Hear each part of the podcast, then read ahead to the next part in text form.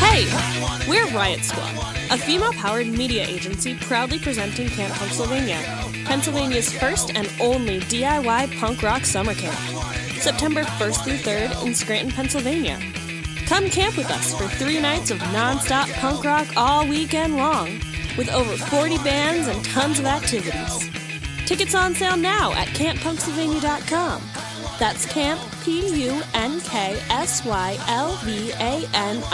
dot com. See you there! Do it yourself, bringing punk rock back to its roots. I I wanna go to Camp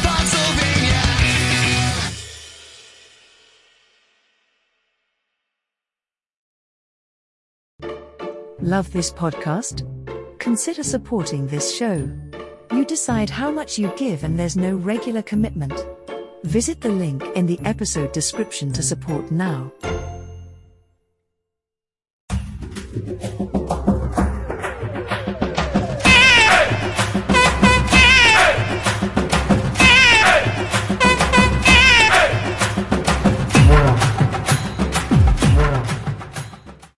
Welcome to Your Life the Mixtape presents Headliners. Each week, I am joined by the best and the brightest stars of music from all over the world to find out a little bit about what makes them tick.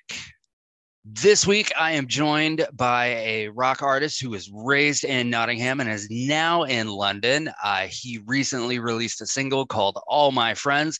Please welcome the absolutely amazing Drew Thomas. Hello, sir. Hello. Thank you so much for having me. Thank you for being here. I'm very excited to have you on the show.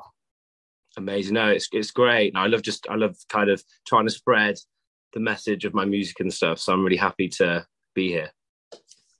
So tell me, um, what is the worst question you've ever been asked in an interview? The worst question. Uh, someone once asked me how much money I make from music, and at the start, I kind of I, I was kind of blown away by it because I was like, oh wow, I'd make no money from it. But they were they were wanting me to break down how much money I made from shows, how much money I made from everything, and I can tell you it's a very low figure. so, so that's probably the worst one because I don't think it was as impressive as they wanted it to be. Wow. I I was always raised that it was not polite to ask people about money, um, especially say- people you don't know.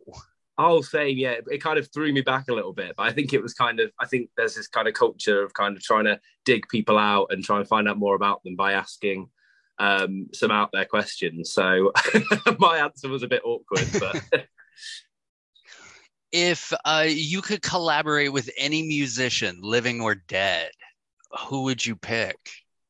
oh wow, okay. So I'd say living. Um, I mean, I, I love her so much. It's it's such a guilty pleasure of mine, but I don't even think it needs to be guilty anymore. Um, so I'd probably say Taylor Swift. I just have such a such a love for her, and I don't, I can't even explain it. I just think her songs are amazing, and I think no matter how heavy my music could be or how many guitars I throw in my music, I can literally put on a Taylor Swift song and be like, that is it. Nice. So I I'd definitely say Taylor Swift probably would be a great collab.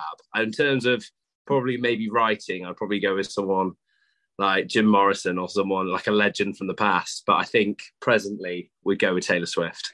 Excellent. I like that. Um, I I had somebody the other day describe uh, describe her as the cute Bob Dylan of our generation, and I was like, that yeah, okay, Oh my God. Yes. yeah, I'd never even thought of that. Yeah. Cute Bob Dylan of our generation. Um, yeah. I'm, I'm going to steal that. Um, describe your latest project using only one word. oh, I'm going to say gutsy. Nice. I like that. Gutsy. Yeah. We'll go with that. And if we're if we're talking about all my friends, I'm gonna say that the word is banger because that song goes so hard and I love everything about it.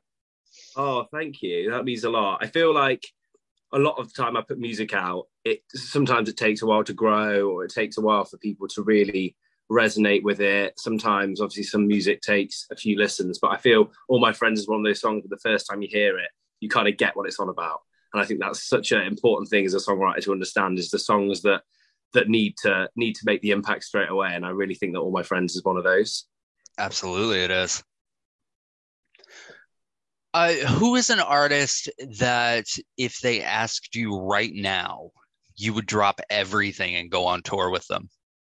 Uh, that, that doesn't even take me a second to think. I, if the Killers asked me to go on tour with them, I would sell all my things. I would, I would, I would play on stage naked. I'd do whatever it took just to open for them. They're literally like, in my opinion, the epitome of like stadium rock bands. So I just would, yeah, the Killers. If they asked me to go on tour, I would probably, if it, even if it was in America, I'd probably just like walk there. I don't know. That's fantastic. That'd be a hell of a tour. It would. I feel like as in terms of when I'm producing music and when I'm writing music, it's bands like the Killers where I go, I need to sound as big as they sound. And if it doesn't sound as big as they sound, then I failed. So I feel like I'd be a good kind of choice of an opener for them because I don't think I'd make them sound bad. And obviously, the point of an opener is to is to kind of kind of warm the crowd up. And I think my sound's kind of similar enough that when the Killers came on and blew me away, it would be completely acceptable. That's awesome.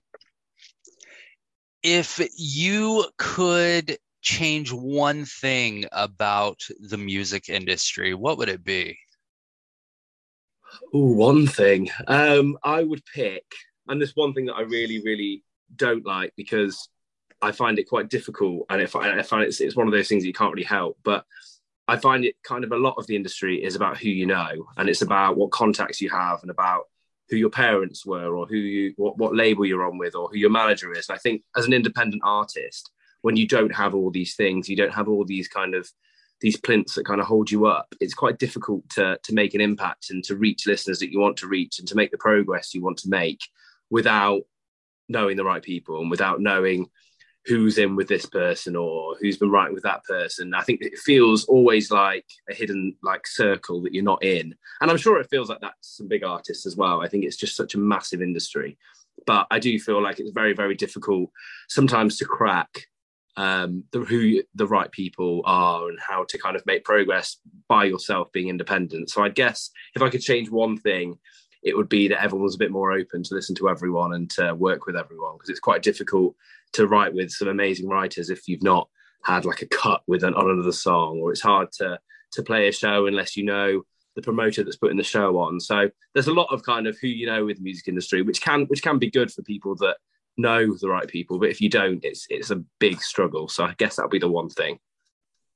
That's a fantastic answer. And and, and since i've since i've done this show that's that's a very common answer that like it's there's a lot of well you know you don't know this person this person or this person so i can't help you yeah it's and it's, it's tough as well because when you're when you're putting um, all your time and passion energy and money and everything into a project and to kind of have a no before anyone's even listened just because it's not been solicited in the right way by the right person just kind of demeans the whole art of it. And it kind of makes it makes you feel like all those hours you put in although you loved it and although it's you don't regret a minute of it it feels like it's just sometimes underappreciated. So i guess it's it's a frustration. It's something that obviously I, I, I won't stop and i won't stop making music or ever let it get the best of me but it's just one of those necessary evils that is just sometimes in the way. Yeah. What's a venue that you would give anything to play? So, oh, so I'd say in the UK, uh, there's a festival which you probably obviously you'll know called Glastonbury, which is just like the pinnacle of any festival. So if I think I could play the Pyramid Stage at Glastonbury, I know it's a festival, so it's not quite a venue, but I'd say Glastonbury Festival, Pyramid Stage, in the middle of the afternoon, not headlining because I feel like that's just such a out there kind of dream, but to be maybe five o'clock on the pyramid stage playing as the sun kind of starts to go down would be the dream. Um, but I'd also say that venue wise, I'd, I'd love to do is um, we have an arena in the UK called Wembley Arena, and it's not as big as another one called O2 Arena, but it's just a perfect size. It's kind of the size where you go, I think I've made it now. so Nice. I'd say I'd say it's like it's about ten thousand people. And I think once you can play that in your own right and you can sell that out, that's kind of the, the tick of yeah, you've you've made the impact, you've kind of done it. That's fantastic. And uh, Glastonbury is like, I'm not a big festival person, but like Glastonbury is the one that I do want to go to. Yeah, I actually I went as a as a punter this year, just to just to with my friends, just to kind of have a great weekend, and it's just so big. Like it's not even it's the size of a, of a of a town, and you just I thought I'd seen all of it, and then I went back online. I looked at TikTok, I looked at Twitter, and there were so many areas of it I'd never even noticed, and there were so many performances I didn't see. It's just it's wild. It's the biggest festival I've ever seen in my life. It's just it's just something else. What's your worst habit during the songwriting process? I think my worst habit, and it's one thing that I always work on, is chasing an idea that isn't working. And some of my songs, including all my friends, were probably written the base of them in about five minutes. And it's I always see it as almost like you're kind of catching a cloud as it goes past and you're catching a moment.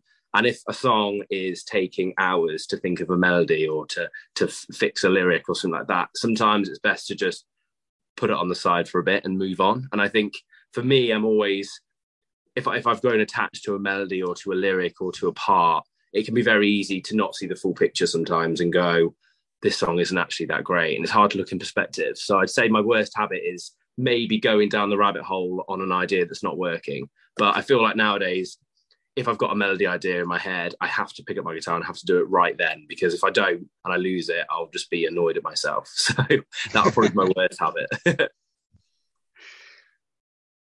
What's a song that whenever you hear it, you go, damn, I wish I wrote that? Just one. Wow. Okay. Um, I'd say uh, there's a song by The Fray called uh, "Over My Head," Cable Car, and it's so it's so my kind of song I'd write, but I didn't. so, so every time I hear it, I'm like, I would have done that chorus, I would have done that, but it's such a banger. I'm like, oh, I wish I'd written that song. Um, and just the lyrics are so kind of simple but effective. And the Fray are just they've got this kind of um, this kind of genius songwriting ability anyway. And I'd say if I was going to compare my songwriting to a band that from the past 10, 15 years, it would definitely be them. So I think every time I hear that song, I go, yeah, either I listened to that and it influenced me, or somewhere along the line, we had a very similar style. But I'd say, yeah, it's definitely over my head by the fray. I can I can see that. I could I could yeah. That tracks. that tracks. even even the guitar solo, is unlike the um the piano parts, I'm like, I write stuff like that. Describe your perfect day. my perfect day. Um, I'd say, and today could be a perfect day um, because I don't have to. I have a job on the side where I kind of have to go, and sometimes I write for other artists, sometimes I work events. But today I've got a show, a headline show in London, so all day I've got kind of interviews, and I've got. Uh, we're going to be hanging out with the band beforehand. Then I'm going to be playing a show which is sold really well. And I'd say, as a musician, it kind of fulfills all the things I love, which are kind of being around friends, doing my music all day, and then playing a wicked show at the end. So I think any day that's like that is always going to be one of my favorite days. That or a day at a festival where I'm just seeing all my favorite artists. Um, yeah, I'm, I'm quite easy to please. If it's music related, it's probably quite a good day. Nice. What's a song lyric, um, yours or somebody else's, that's always stuck with you? Ooh. Um, there's one in, I, I mean, one of mine, and I was thinking about it yesterday. Um, it's in a song I've got I actually put on my first EP called Somebody You Needed.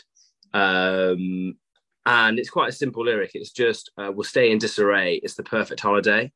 Um, and it, the, the idea of the lyric when I wrote it was more kind of this, this, the beauty of being naive and the beauty of kind of not, not of not addressing issues and this this kind of feeling that when especially in modern culture we've got so many distractions and so many things going on sometimes it's nice just to kind of switch yourself off and just to to scroll on your phone or just to to not address any of your life problems and it just kind of feels like it's almost a break sometimes when you do that to not have to deal with what's on the news not have to deal with what's on in your job, what's kind of going wrong, how much money you've got, how like your relationship's going. It's nice just to switch yourself off, even if it's a naive switch off. So I feel like that lyric, or every time I sing it, and every time I I've heard it back when I've listened to recordings, I'm like, that's just it sums up that feeling. So that's the first one that comes to mind.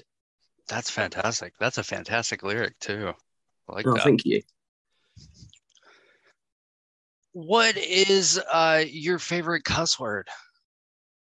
Ooh, I get my favorite cuss word.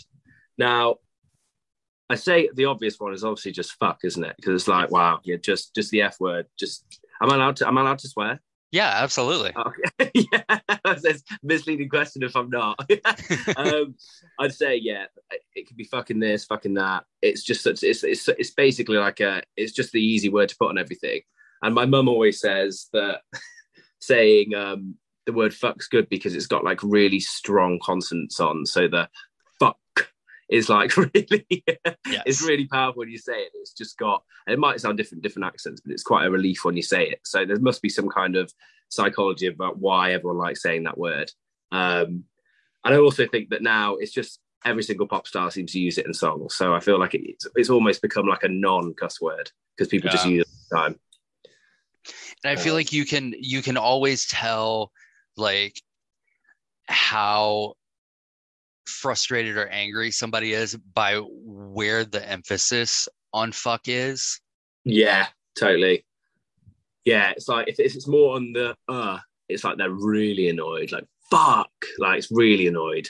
But if it's just like a fuck, it's like oh, just a little accident. So it's just it's just got it's got a lot of a lot of things you can do with it. So I'll go. I'm gonna go with fuck. Excellent. What's your favorite Beyonce song? Oh God, I'm gonna go OG Beyonce and say Baby Boy. Now, and the reason for this is Beyonce's obviously got a lot of bangers, um, a lot, and I know a lot of people that have kind of been involved in the writing process with her or for her, and I just think that her earlier stuff, when she kind of was just fresh from Destiny's Child when I was a kid, um, it was just everywhere. And I mean, she is obviously has been everywhere for ages and ages, but at that time it was kind of everywhere was playing Crazy in Love. Uh, everyone was playing Baby Boy, and I think one of my friends who they're a, they're artist duo called Minerva. They did a remix of Baby Boy, and it just slaps. It's so good. So I just listen to that all the time, and so I think her like original stuff was just like pop at its best. So I'm to go with that. Excellent answer. Excellent answer. Fantastic song. Well done. Thanks. What is something that people would be surprised that you own? Oh, surprised that I own. I'm looking around my room right now to see, to see if there's anything out there. Um, I have a I have a lot of strange shaped African drums, and I never use them for recording. They are literally just sat being still things that collect dust, but I would never ever get rid of them. They're kind of from trips from like Morocco and places like that. Um, and I just they're just completely pointless. Like they don't even sound good. But I think just just to have them collecting dust in in in a room is just the maybe the point of them. So they're they're just an odd thing to have. So I'm gonna pick them. That's cool as shit. I like that. Yeah, it feels it feels silly to have musical instruments that you never touch or never use and look stupid, but I just I quite like them. Nice. Um, so in in America, uh, we we have this mountain that we we carved faces into, and they're the faces of former presidents who were like great leaders of the country. Um, if there was it is called Mount Rushmore. Uh, and if there there was a musical Mount Rushmore for you, whose face would be on the side of that mountain? Do I have to pick four, or just one? Uh, let's do all four. Yeah. Okay, so I'm just I'm just ca- quickly calculating a list now, and I'm going to go with the first one. And just just for for my musical, is this just for mine or just for a, a general what I think it should be? Um, for you, who For who me. would be on it? Yeah. okay, so the first face on the left would be uh, Mick Fleetwood for Nice. Fleetwood Mac. I feel, and I actually, I love, I love Fleetwood Mac a lot, a lot. They're my, they're probably my favorite band. But um, I'd say, and Mick Fleetwood obviously is, is the drummer, and I pick him because he kind of held the band together, and they all just, they're all, they were all just a little bit crazy and a bit fucked up for quite a while. uh, but I feel like Mick Fleetwood is kind of, he's still in it. He kind of has been in it from the start, and I feel that shows kind of a legacy and shows kind of pers- uh, persistency as well. So I'm going to go with uh, Mick Fleetwood. Uh, I'm then going to go with Taylor Swift because obviously I mentioned earlier I'm obsessed with her, and I feel like modern pop, female rock, whatever we want to call it, Taylor Swift. Um, who else am I going to pick? I feel I, I- this this is such a good question. I can't I can't tell you how good this question is. I'm then going to go with someone actually that I am obsessed with now, and it, I actually wasn't for a long time, and it took me a really really long time to really appreciate um, them. But I'd go with Bon Iver, just Nice. because it's, it's kind of the music I think that that when you listen to it, it's a complete mood, and it completely I think it shows maturity when you kind of understand it. Um, so we're going to go with Bon Iver for the third one, and I think he'd be happy to be next to Taylor Swift because they write songs together all the time. So, um, and then I think the last one would be Thom Yorke from Radiohead. I know I'm picking a lot of like big, um, big artists here, but I think lead singer Thom Yorke, Radiohead. I just everything they do, I think, is just so out there and cool. So, um, yeah, Thom Yorke. So we've got Mick Fleetwood, Taylor Swift, Bon Iver, and Thom Yorke. There we go. Bam. Excellent choices. Well done. Thank you. Using only colors, describe your music. Only colors. Okay, so I'd go with start off with a nice kind of a deep bright brown because I feel like it's got this throwback vintage 70s color and I think when you, when you think of when I think of the 70s and when I think of the era where all these big pop songs were were and big rock songs were were being written and being released it's got this kind of such classy vintage kind of look to it. So I'd go with like a and that's what influences me a lot. So I'm going to go with a with a nice dark kind of woody brown. Um I'm going to match that with like a mustard yellow because I think that you know it's my favorite color and I also think that it kind of goes quite nicely with that brown and it kind of brings it to life. It's got that kind of sepia kind of feel, mustard yellow as well. Um, and another color would be just a blank white or like an ivory kind of white because you can kind of put whatever you color, color you want on it and it will tell you a different story. So it kind of has the the brown and the yellow would show my kind of influences and my inspiration and then my present i think is just like a slightly tainted white because you can kind of make it what you want Awesome. That's probably the best answer to that question I've gotten. really Yeah. I, I, I love that and that was i just just on the spot as well even planned that Love that.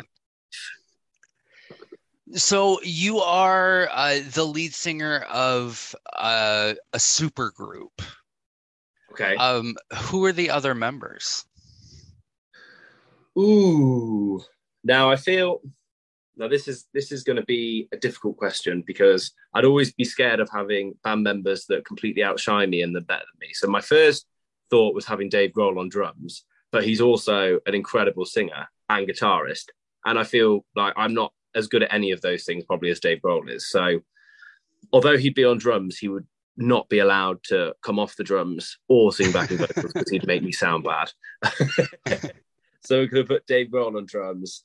Um, guitar wise, I'd want someone that could um, sing nice harmonies um, and be a really cool guitarist as well. So I'm actually going to pick maybe Stevie Nicks because I feel like it's nice having the male female kind of harmonies and she's just she's just great. I'm not sure whether I'd have Stevie Nicks now or whether I'd have her from like the 80s, but we'll go, we'll just go with Stevie Nicks either way. And then on bass, oh god, bass. Actually, now this is going to sound really um, sappy. My current one of my members of my old band was a guy called Phil, and he plays with me now as well. Um, and I just think he's wicked. I think he he always helps with everything. He puts all like the the tracks together. He writes like helps write a lot of the parts, and he's just so loyal with everything. So although he's not famous and he's not, I would say he's you he might he might not be fit for a super group. I think he'd be fit for my super group. So we're going to go with his name's Phil Clark. So we're going to go with him on bass. Shout out to Phil Clark. Shout out to Phil Clark. I'm going to make sure he listens to this. That's fantastic. And you know, it's your super group, so yeah, I feel like we can't have too many heavy hitters either. It can't just be if Dave Grohl and Stevie Nicks are kind of the biggest people you could possibly get in a super group. So I feel like we need to bring it down a little bit with with the with the star talent. You know what I mean? Love it. Yeah. So the you're you're given the keys to the kingdom, so to speak, um, and the music industry gods come down from on high and they push a mountain of cash at you and they say, Drew, you're allowed to cover one song from any artist's catalog. Money is no object. What song do you pick? Ooh, just one song. Um, now, my head went straight to Go Your Own Way by Fleetwood Mac, which I do cover on gigs, but I feel like I could have a better answer than that. So I'm going to go with. Um, I'm going to go with. I need to think about this now. This, this is this is the this. Is, I know, I know, and I I'd do it just because obviously I've mentioned them already. But when you were young by the Killers. Oh, nice and I feel like it's a song. I mean, everyone knows Mr. Brightside, and everyone, and that's obviously their their big big song. But I feel like when you were young is actually a better song, and I feel like I need to, I need to reinvent it and make it big again, and then everyone will probably go back and listen to their version and be like, "Wow, it's better." so, so I'm going to go with "When You Were Young" by the Killers. Excellent song. God, I haven't listened to that forever. I'm going to have to do that today. It's so good. It's such a driving song as well. You just put it on if you're on a train, in the car, wherever you are when you're moving. It's great. What's a song that you've written that you feel like would be perfect for a film soundtrack? Ooh, now I've got two. One of them is I've got a song called Trying to Be You, which is a song I close my sets with live. And it's the lead track on my latest EP, uh, which is called Daybreak. And it's basically a song about constantly comparing yourself to other people, um, constantly kind of thinking, being jealous of other people's progress, and not being completely honest with you are and not loving your own journey. And I think it's got such a it's got such a kind of soaring chorus. You can see it in one of these coming of life, coming of age, sorry, uh, teenage kind of coming of age films. I think it would be perfect near the end, just as the the protagonist has kind of found themselves in life, and then trying to be you by Drew Thomas plays in the background. I think that's going to be the one. It's either that or it's a song called Mayflies, and I actually got a tattoo of a mayfly on my arm a few months ago because I just love the song so much that, and it's it's just a track on the EP, but it's basically about overcoming addiction and overcoming kind of trauma, and I think it's quite an important one. So that would be maybe more for for a kind of quieter scene or more of a more of a somber tone. So yeah, trying to be you and a song called Mayflies. Fantastic. So this next question is uh, kind of a choose your own adventure type thing.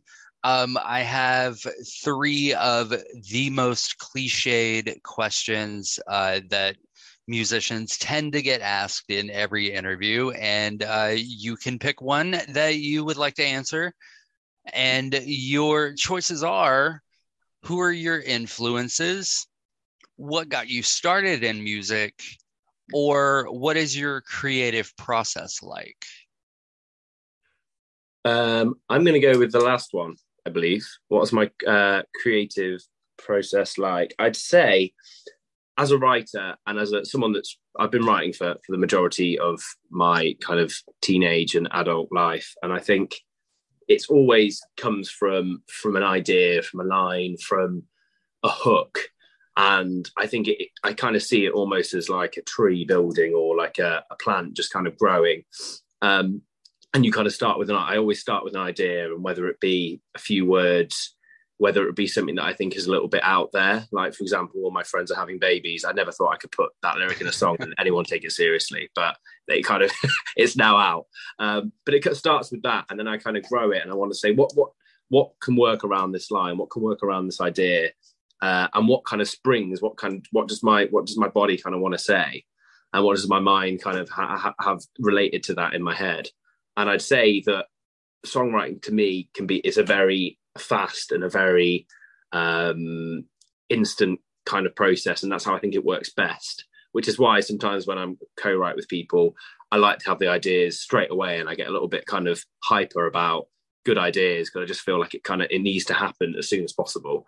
Otherwise, you can kind of lose it. So I'd say after that, after I've got an, a stem of a song and a stem of an idea of the verse and chorus, I usually test it out live. I'll book a small show or I'll do even an open mic night if I'm desperate to get feedback on a song and just see how it goes down, see how it feels to play. And if it's if it feels great, then I'll then book some studio time and take it in. And usually it feels like the best process because it's almost like I've, I've taken an idea through the writing process, through the live process, and then I've made it its full studio um, recording. And it just feels like it's got it has to pass each stage to get to the end to then be released and everyone hear it. Nice. What is your strangest pre-show ritual? Strangest pre-show ritual. Um, so I guess it's, it's it wouldn't be too strange, but I as I've grown up and as I've had um, played a lot of shows, I've had kind of some some upper back issues. So my physio always was just like that. You need to do this before you play like an hour on stage with guitar, where you kind of head banging and moving around. So I've got these stretches that I have to do just before I go on stage, which basically I pull my arms like all the way behind my back over my head mm-hmm. and stretch for a bit. And the last time I did it in London, I, I was in view of like the whole audience, and they all just saw me do this weird contortion with my hands and my neck, and everyone was like, "Yeah, that looks a bit weird." So, so, I've had to make sure I just like hide myself now, especially when you play small venues as well. There's no space anywhere. So so just doing weird shapes with my arms and clicking stuff just isn't isn't the right kind of vibe for going on stage when you're trying to impress people. So I'm gonna I think I'm gonna keep that to the dressing room moving forward. Nice. Do you consider yourself an artist or an entertainer? I would definitely say an artist to start with, but I do think that, especially nowadays, it's kind of a musician's job to do both of them. I feel like it all starts with being an artist. It all starts with kind of being the person that's creating that moment, creating that art, creating that feeling. But to then kind of push that and to then to to express that, you need to be an entertainer. You need to like if, if you take people like Harry Styles, for example, he's a great writer. He's got a great team of writers that write with him. But one of the things that is really always kind of been one thing he's great at is he can hold a room of 10, 100, 1,000, 100,000 people in the palm of his hand because he's entertained them with his music. And I think it if, if you kind of really, really want to make a name for yourself and you really want to show uh, showcase your art in the best way, you need to be able to entertain people with it because any if, if not you could just press play on a recording and and they could just listen to it like that. I think you have to have a form of of showmanship in you to really be able to sell your art to people. So they don't just want to listen to it. They want to invest their time in it and see it live and really invest in the whole journey. Nice. It's an excellent answer. Thank you.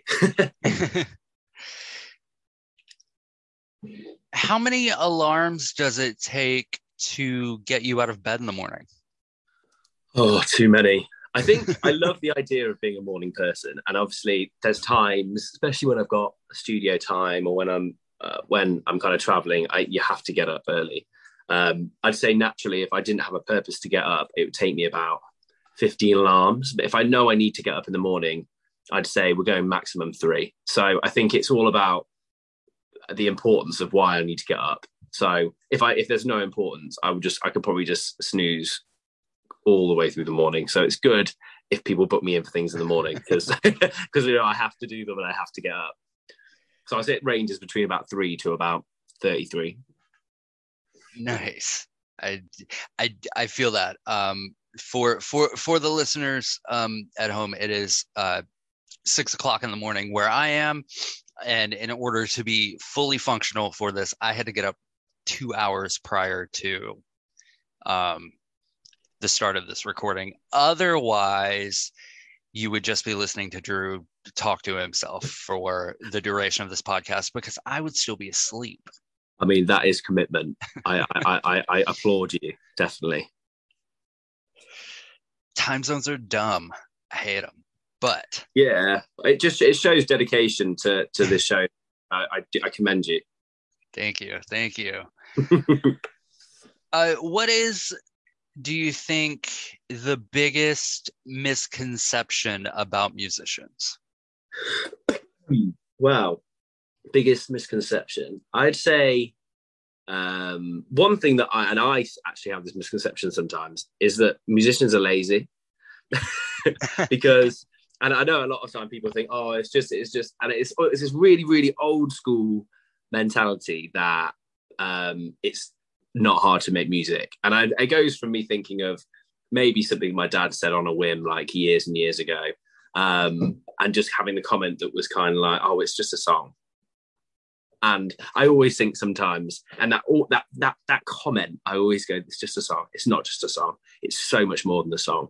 Um, and I think mentally being a musician, especially if you're working jobs on the side uh, to pay rent or if you're kind of working for other artists as well, it's such a mentally draining thing to do. It's so, and there's so many kind of ups and downs, especially when it comes to the music industry as well. I'd say the idea that musicians are lazy or musicians don't work hard is nine times out of 10 just completely false. And it's, it's the hardest thing in my life I could ever imagine doing because it's just so mentally and emotionally draining, but it's so rewarding even for the little wins. So I'd say that would be mine. Musicians aren't lazy. Take note.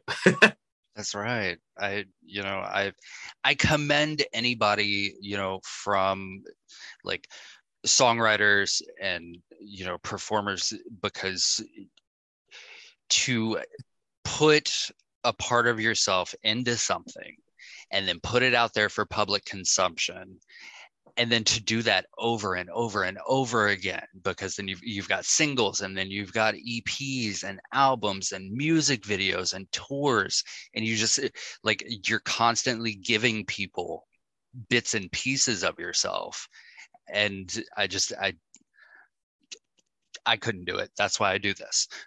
Um, no i think i think that, that that's right though and i think as well I don't know. I don't know if this is true and whether you'd agree or whether it's just my experience of it. But I think people, and I remember being a kid or and being a teenager when I was at school when people were into different music, and the amount of people that would be that would say that band's shit or that song's shit, and like oh that that song's crap, and you'd go, okay, and that's someone's and that's someone's whole life that they've put into that song. And I don't think people do it in the same uh, in the same way with other things. I don't think you look at a piece of art and go, "That's shit." I think you go, "I don't get it," or you go, "Oh, it's not for me." But I think with music, because it's so relatable and because it's so accessible and everyone has access, opin- opinion on it, everyone can listen to it. People can go have such harsh opinions of it, and they can it works the other way as well. They can be like, "That band saved my life," or "That song's like the best thing ever," and I, I fucking love that that album. And it works both ways. But I think music gives such an emotional, like massive, massive, massive range to people. And I always thought, I, and I still think it now when people go, "Oh, that band's shit," or "That band's terrible," you go, "Well, they're not. They just you just don't like them." There's clearly a reason why you couldn't even hear them in the first place because they, they, they mean something to someone, which is why you're listening to them now, um, because they've managed to reach you. So I always think that it's. I think people feel like they have a license to really, really have a strong, strong opinion on music, which is great, but also can have its have its downsides as well. I I absolutely agree. It's uh, you know, and it's it's it's something that um, I have been guilty of in the past, and I've I've you know learning that you know any art form is it's it's uh, the opinions on it are completely subjective, you know, and you instead of saying well they're shit they suck i hate that you know i've i've started now well it's not my favorite but i get it. Yeah. Yeah and i think and that's that's that's a journey. I think everyone everyone has i i've definitely probably been like i hate that band. Or that's that i think everyone just naturally it's, it's so easy to do. But i think that the, the point where you know that you appreciate music more is just going there's a reason that that's that that's popular. There's a reason that people like that um, and knowing that kind of opens your eyes as well because there's so many bands and some of the bands i've mentioned today i wasn't a fan of when i was a kid I, I, I didn't get the hype with Bon Iver. I didn't understand Radiohead, but now they're two of my favorite artists, and I go, that's that's maturity on my end. That's me learning, and that was immaturity before with me not even having the mindset I do now. But it's like you said, people make mistakes. People say stupid things when they're younger anyway. Um, but it's I think it's just one thing that, and I've seen it before with online with with my music as well, and like a couple comments on Twitter being like, "This song's shit." Okay, well that's fine. Well, the six months that were the part of the process, oh, it's demeaning the whole thing. I mean, I don't mind. I, I actually have a secret thing. I quite like people not liking my music because it shows it's working. Like it shows that it's, it's giving it's giving that emotional response from people, but but it's still it's an immaturity, I think. Yeah, absolutely agree. What moment in your career are you most proud of? Uh, I would say I've had quite a few really really cool moments. And like I said earlier, there's a lot of little wins, I think, in music industry because a lot of it can be really tough. But I think the one I'm most proud of is I played my first proper London headline show in February. And I wasn't really expecting much, but I just released an EP and I just wanted to to play a show with a full band, see how it went. And the show ended up being completely packed and it was it was great and there was a load of people that I didn't even know knew my music were there. A girl showed up with a tattoo of some of my lyrics on her arm. It was all mad. And then when I played, I have a song called Soho, and it was the first song I ever uh, wrote, and it was about me moving to London and about a relationship I was in. And everyone in that room seemed to know this song. And I played like the first note of it, and everyone just sang the rest of the song. And I thought, you know, this is this is a hundred people. This is a hundred people that this song has touched that they they've invested their time in, and that was a moment for me. And I just think that that moment alone, if I could recreate that again and again and again, my life would just be sorted. That's that's all I'd want. And I, I to me that I always think back when people say, "Oh, what's been your favorite gig or what's been your favorite moment?" It's always that show in London in February because I just never thought it would feel as good as it did. So yeah, I'd say that. That's that's brilliant. I love that. What's the first song that you remember hearing? In my life, ever. Yeah. Ooh. Um I would say, and this is a weird one because I don't think it was the first song I ever heard. Um, but I think it was uh, a song by uh, an old group. I don't know if you can call them a band or they were like a boy, an early boy band called the Monkees. Okay. Um, and it's it, it's a song that's actually in Shrek as well. But I definitely heard like the original on like radio. We have something called Radio Two, which is basically it's a slightly older audience than Radio One, um, and it's a song called "I'm a Believer," which is like one of their biggest songs. And I just always remember hearing that and thinking, "I like this song." And every single time with with any music ever, when I think about a, a band or artist that I consider ever to be my first like favorite, it was the Monkees, just because that's the first song I seem to ever really remember liking. So whether it was the first song I heard, I don't know, but it's definitely the first song I remember liking. Fantastic answer. First time anybody's mentioned uh, the Monkees as as an answer to that question, um, and that's a question from one of my other shows. So, oh yeah, yeah. and there's a lot of there's a lot of music around that time, and I think my mum just loved was was a music fan in the seventies, so has like hundreds and hundreds of uh, records and tapes, and I think Monkees they're not really a, an, an actor or a, an artist you really hear about much now, but I think they were pretty massive at the time. So Yeah. uh, I think they had quite an impact on the generation before me. So I think that's it. It was I even now when I hear their music, I'm like, they're really good pop songs. They're really really good. They were um, they were kind of the American answer to the Beatles. Oh, okay. Yeah, I mean that makes a lot of sense when you listen to it, doesn't it? yeah. Uh, they they had like a Saturday morning TV show, and like it was it was a whole thing. Oh, really? I didn't even Yeah. know that. I just I just I remember that they've got an album that's like bright. I think it's like bright yellow and orange, Yeah. and all their faces are on it. And I remember seeing that and being. I think it was the first CD I was bought as well, and I must have been about five six years old. So Nice. good times. if you could start your career over from the day you decided to pursue music, would you do anything differently? Yes, I would. Um, and I think this this this this is a, again, it comes with with doing it a long time. It comes with age, but I would just completely focus on music and being better. And there's so many times where I've where I've spent days emailing people, or I've spent days worrying, or kind of trying, are doing things that probably weren't making me a better writer and making me a better musician. They were things that I felt I needed to do to get further in the industry. And I think realistically, and I think still now, the whole music industry base is based on songs. How good is your song? And I think anything else can be molded around it. And I think I just wish I'd spent more of my teenage years being better and focusing on being honest with, with who I was, with my life, my sexuality, with everything, and being completely true to myself rather than trying to push whatever I was doing and trying to fit into an industry that maybe I wasn't ready for yet. And I think that in in life and especially in any career, the way you are at the start isn't how you are at the end. So I wouldn't if I hadn't if I can't look back now and go I made mistakes, it'd be wrong. Like no one would ever look back and say they wish they'd done things um, the same. But I'd say if I was less hung up about making it and less hung up about kind of appeasing people and more focused on writing the best songs and being the best guitarist and being the best pianist and being the best singer, I think I would feel a bit more pure and a bit happier within with myself as a musician because I'd feel like I'm a little bit more ahead. I don't know if that makes sense or if that sounds a bit um babbly, but it, I just feel that when you get hung up with what other people think and how other people validate you, it kind of ruins the the pureness and the and the magic of it. So I de- I think I just try and focus more on the pure musicianship of it. But that makes complete sense. I get that. Yeah. What what keeps you up at night? Uh, what keeps me up at night?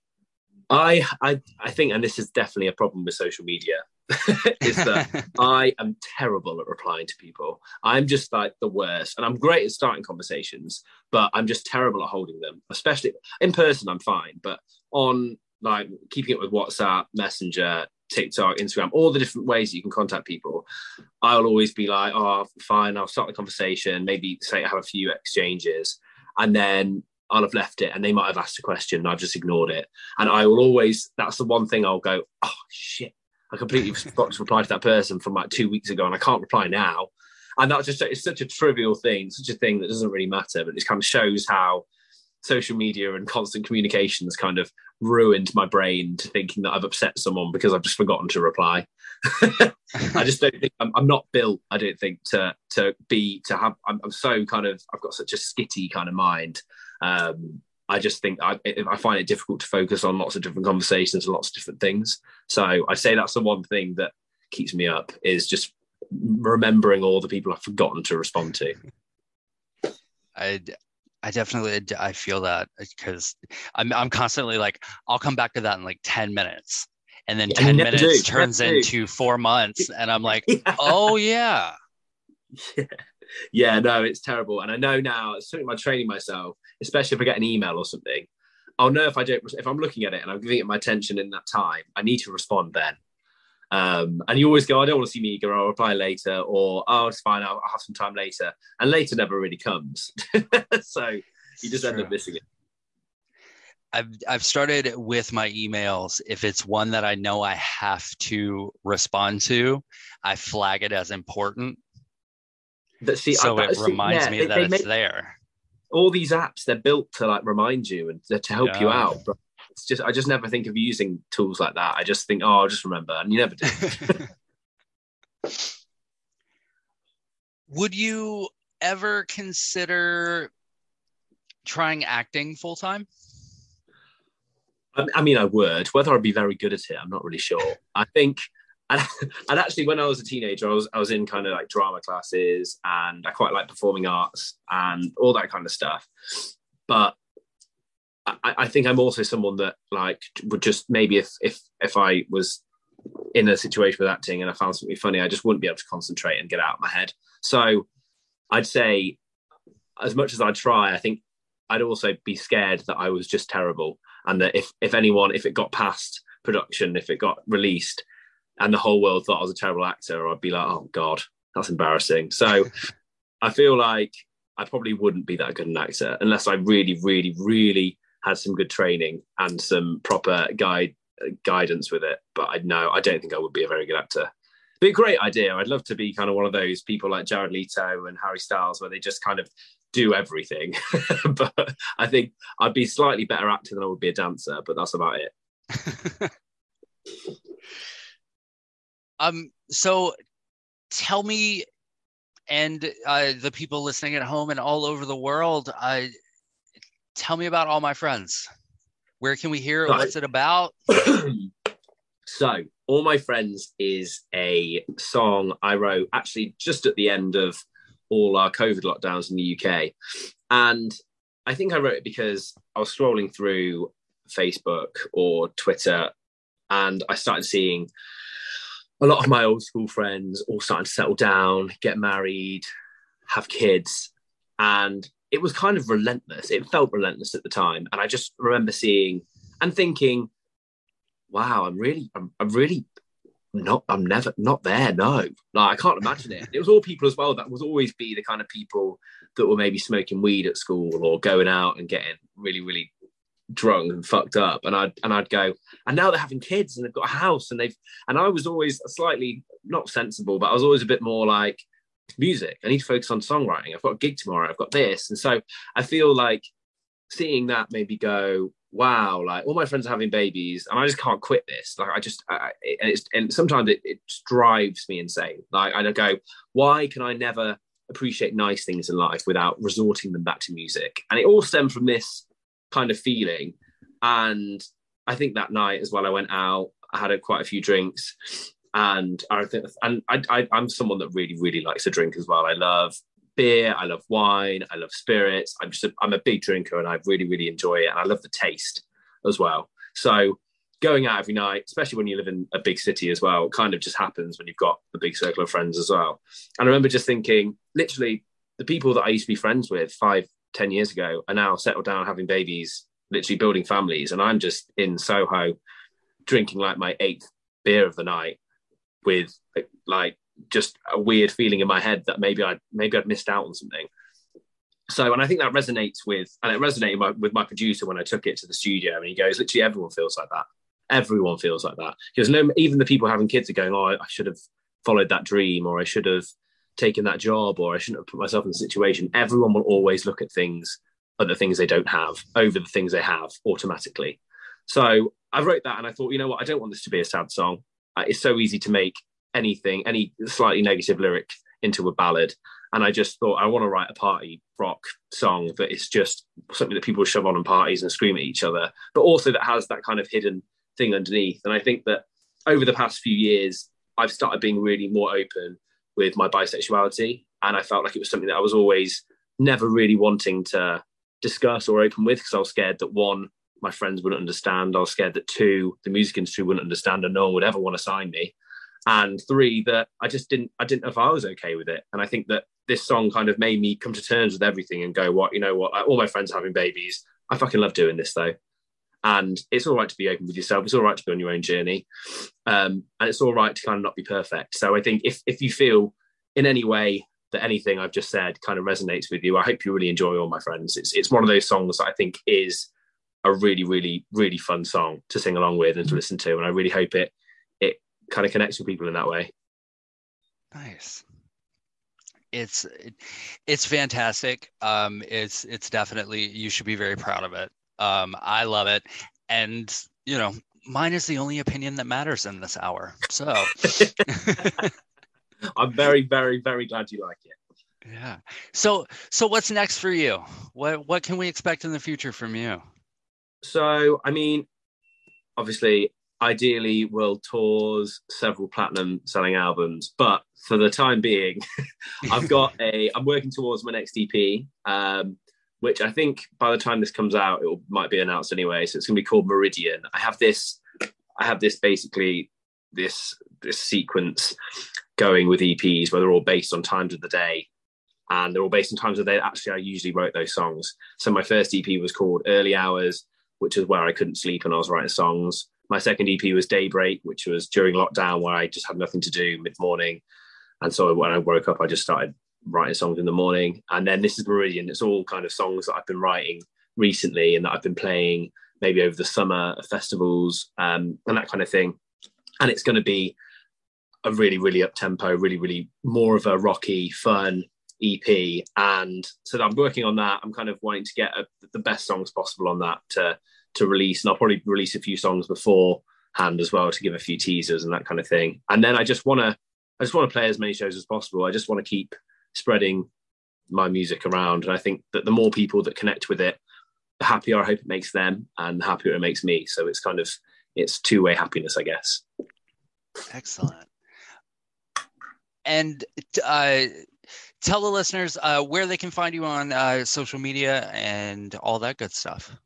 So, uh, if you want to find me on social media, my uh, Instagram is at Drew Thomas Music, and it's the same on Twitter, Drew Thomas Music. I think it's the same on TikTok. Um, just put at Drew Thomas Music, and for Spotify, just type in Drew Thomas. Um, I should be the first one that comes up. Uh, I'll be very annoyed if I'm not, but there is another Drew Thomas that is gonna get a slap at some point if he gets big. um, but yeah, no, just Drew Thomas everywhere Drew Thomas music on on social media. So and yeah, just reach out if if you like my music. Just let me know. I'd love to chat. Thank you um, so much for being here today. I have enjoyed this immensely. Um, I'm I'm very very excited to see uh, what the future holds for you. Um, I feel like it's it's going to be big things honestly thank you so much. And thank you for, the questions there literally. So i just love talking about music and i love kind of expressing any kind of thought i have in my head. So having a platform to be able to do it is great. I mean hey and anytime you want to come back just uh, drop me a line. I'll have you back on. Oh i will. I will